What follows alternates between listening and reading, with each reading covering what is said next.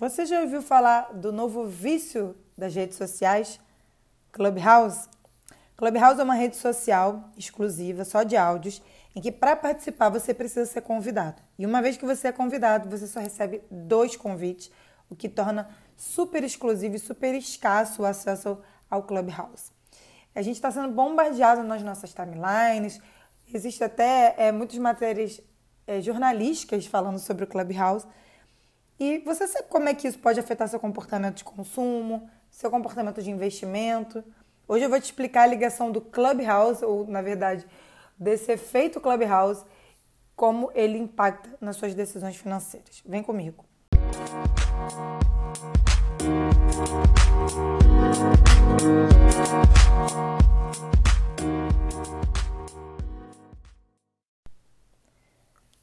Bom, a gente está aqui em meados de fevereiro, mais precisamente no dia 9 de fevereiro, quando eu estou gravando esse podcast. E a minha timeline está simplesmente bombardeada de influencers falando como o Clubhouse é legal, que estão viciados no Clubhouse, que vão passar um tempo off, né? Acho que foi o Elon Musk que falou isso, né? CEO da Tesla, que vai ficar um tempo off do Twitter, porque ele vai se dedicar ao Clubhouse que o Zuckerberg está lá no Clubhouse, que vários gestores de fundos de investimentos estão no Clubhouse, mas tem um problema. O acesso do Clubhouse não é franqueado a todos. Inclusive, o próprio aplicativo está sendo condenado aí nas redes sociais porque ele não é acessível, né? Porque como ele é áudio, as pessoas que não escutam, né? as pessoas surdas, elas não poderiam, por exemplo, participar né? desse aplicativo. No meio dessa polêmica toda, a quem mais ganha com toda essa propaganda gratuita é o próprio aplicativo Clubhouse, a própria rede social Clubhouse, que passou a valer um bilhão de dólares, né? A última avaliação que saiu aqui na mídia em meados de fevereiro. E o porquê que o Clubhouse fez isso? Isso não é uma novidade, né? Essa estratégia do Clubhouse é uma estratégia, salvo engano, que o próprio Gmail já fez e que também o Orkut já fez, né? Muitos anos atrás em que você dá acesso VIP a algumas pessoas, você gera todo um buzz em torno daquilo, você gera escassez, e aí todo mundo quer, né? Porque a gente tem que entender que a escassez, a gente entende a escassez como é algo que aumenta o valor da coisa. Então, quando algo é raro, quando algo tem poucas unidades, aquilo gera um aumento de percepção de valor. Né? Você começa a achar que se tem poucas unidades, poucas pessoas terão, aquilo gera uma exclusividade, então você quer e às vezes você não pode ter. Itens de luxo fazem isso, né? Bolsas Louis Vuitton, é, geralmente marcas que as roupas são marcas de roupa, né? Que são muito caras, elas falam que as peças são exclusivas, nós fazemos poucas peças, um em cada tamanho. Às vezes também quando você vai na porta de uma boate, você tem ali o cercadinho VIP, que é três vezes o valor. Você precisa comprar um champanhe que pisca para ficar ali. A boate é o mesmo lugar, mas você vai ficar no cercadinho VIP, vai ser tratado, vai ser visto como importante. A gente já viu o efeito Clubhouse aí diversas vezes, né? Também fila de restaurante que acabou de ser lançado, você coloca meia dúzia de né, pessoas famosas para frequentarem o restaurante, coloca uma bela de uma fila na porta torna um acesso exclusivo, faz um soft opening só para convidados e pronto, já gerou o efeito escassez, o efeito FOMO e tudo isso. Então vamos aqui destrinchar um pouco o que está agindo aí no Clubhouse. Então a gente já sabe que existem vários vieses aí que estão bem claros, né? Só da narrativa que eu fiz você já conseguiria pescar quais são os vieses, né? É, e o Clubhouse, o efeito Clubhouse, ele mostra que nós somos, como diria o Dan Ariely, previsivelmente irracionais. Nós sempre cedemos à manipulação do mercado, nós sempre cedemos à manipulação das celebridades ou de quem tem o poder de nos influenciar e de influenciar nossa tomada de decisão, nossa tomada de decisão de compra e nossa tomada de decisão de investimento. Não é um mero rede social. Você tem que entender como isso funciona para você começar a vislumbrar, a visualizar o efeito Clubhouse em outros acontecimentos da sua vida, né? em outras situações que acabam acontecendo. Então, o que acontece no Clubhouse? Primeiro, a gente pode dizer que acontece o que? Prova social. A prova social é quando a sua decisão é influenciada pela decisão de terceiros. Geralmente, isso é um atalho para tomada de decisão, porque como você não sabe se é bom ou ruim, tendo várias pessoas optado por estar no clubhouse, por estar naquele restaurante, por estar naquela boate, você vai preferir sempre a opção em que outras pessoas já tomaram a decisão por você, né? Já tomaram a decisão antes de você, no caso. Então, é, é igual você tá andando numa rua, numa cidade que você foi viajar, não conhece nenhum restaurante, passa ali no restaurante, você vê um restaurante de massa, você adora massa, fala, bom, entraria, mas que está vazio, e o outro restaurante de carnes que está lotado. Ainda que você nem goste tanto de carne, prefira massa, é muito possível que você entre no restaurante de carne simplesmente porque é o restaurante que está cheio. Né? A prova social foi o atalho que te ajudou a tomar essa decisão. Você não precisou deliberar sobre a qualidade, sobre se você gosta de carne ou de massa. Não, você simplesmente tomou a decisão porque tem outras pessoas que tomaram decisão antes de você. Tá bom? Outra coisa, prova social leva o que também? Efeito manada. Né? Esse aí o próprio nome já diz o que é, não tem muito o que explicar. Mas as pessoas, quando começam a se movimentar em manada, a gente também tende a seguir a manada, a gente tende a seguir o que a maioria fez ou faz. Isso serve para investimentos. Agora mesmo, quando a bolsa começou a subir muito e começou aquela coisa de ah, todo mundo está entrando na bolsa, todo mundo está investindo em renda variável, todo mundo está investindo em ações, eu também tenho que investir. Isso sem deliberar absolutamente nada, qual o seu perfil de investimento, sem deliberar qual é a divisão no seu portfólio, né? qual quantidade, né? qual é a fração de renda variável que vai compor seu portfólio de investimentos, se quem você vai buscar para te auxiliar nessa tomada de decisão financeira? Não, você simplesmente fala, tá todo mundo investindo, eu vou também e confia no que né, o assessor, o gerente ou, ou um amigo ou um influencer vai te dizer. Isso é feito mais nada, tá? Você se sente a fazer alguma coisa por conta do que a maioria está fazendo.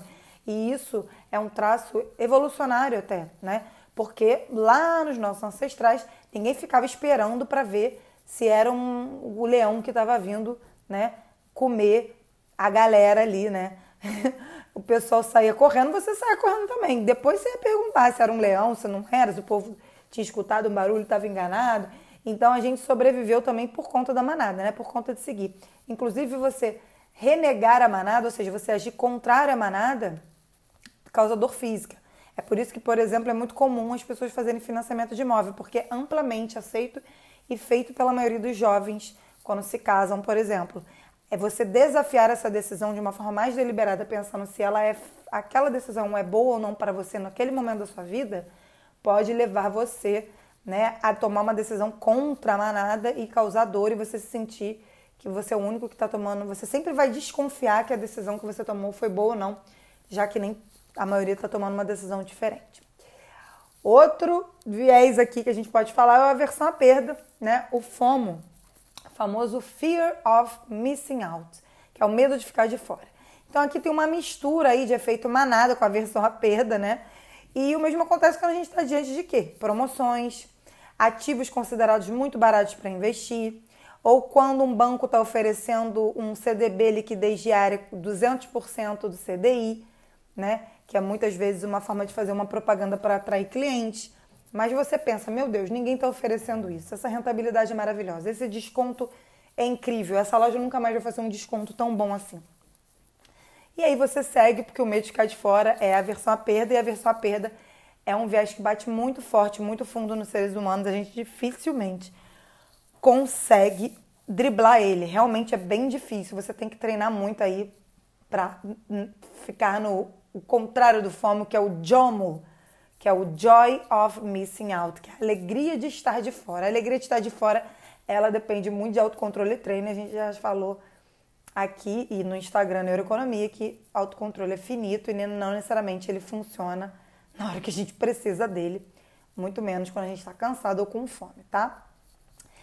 O outro efeito que a gente pode é, deduzir aqui, não é muito óbvio, mas a gente poderia deduzir o efeito halo, né? Que é quando a gente sabe que só, só pode entrar no Clubhouse quem tem um iPhone, e o iPhone é uma marca muito querida, muito amada, e muitas vezes você pode emprestar a nova rede social, por ela ser exclusiva para iPhone, você pode emprestar para a nova rede social o carinho, o afeto, a boa impressão que você tem da marca iPhone, tá? Isso é feito de forma inconsciente.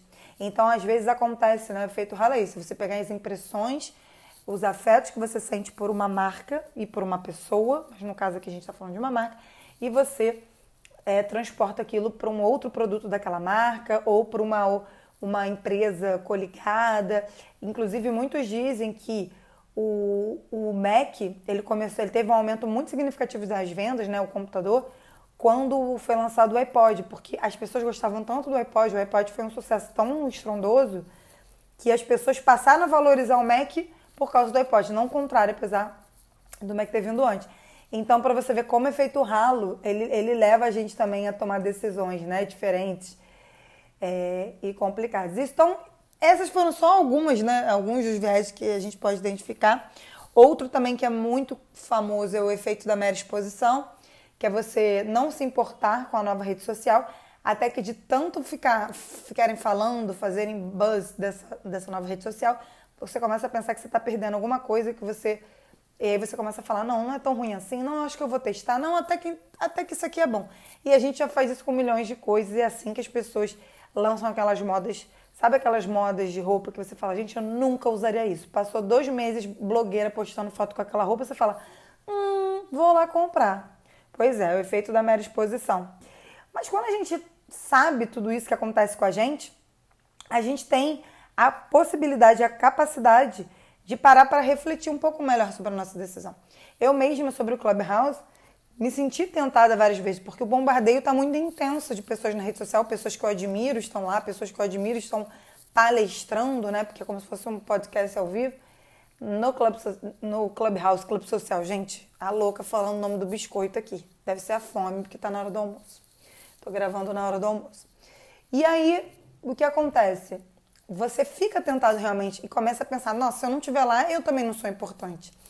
E como isso é perigoso, como a gente ceder esses viés é perigoso. Então, até por uma forma de é, testar os meus próprios limites e meu autocontrole, eu decidi não entrar na rede social Clubhouse apenas para sentir esses vieses acontecendo em mim, para saber como eu me sinto, para eu começar a mapear esses sentimentos, para eu começar a entender por que, que eu estou sentindo aquilo, para começar a entender até que ponto meu autocontrole funciona. Né? É muito importante isso porque quando eu estiver diante de uma outra decisão que importe muito mais do que entrar ou não numa rede social nova, uma decisão de investimento, uma decisão de compra, eu vou estar mais treinada para mapear, para diagnosticar aquele sentimento entender que aquilo é só um viés agindo, é só o meu cérebro tentando me enganar ali para tomar uma decisão rápida, tá?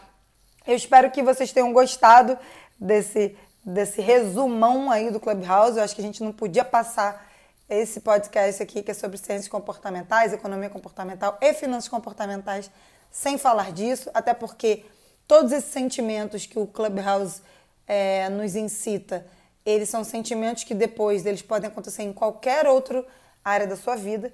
Então, é, é, bom a gente mapear isso e toda vez que você estiver diante de um bombardeio de alguma coisa que você sente que você precisa fazer, você precisa entrar, você precisa conhecer, eu sugiro que você comece, deixe alguns dias para você sentir esses sentimentos, começar a mapear e entender o que está acontecendo. Aquilo é uma vontade de entrar ou é a manada que está te levando? É o medo de ficar de fora? É o medo de acharem que você não é importante? Eu acho que você tem que treinar muito a sua mente para começar é quando você estiver exposto a decisões mais relevantes na sua vida, você conseguir usar os atalhos certos para tomar decisões e não os atalhos que levam você a decisões erradas, né? Não ceder ao automatismo das heurísticas e dos vieses. Eu espero que você tenha gostado e qualquer coisa, comenta lá na minha rede social, me manda direct que eu vou adorar interagir com você para falar mais sobre esse assunto. Tchau, tchau. Até o próximo episódio.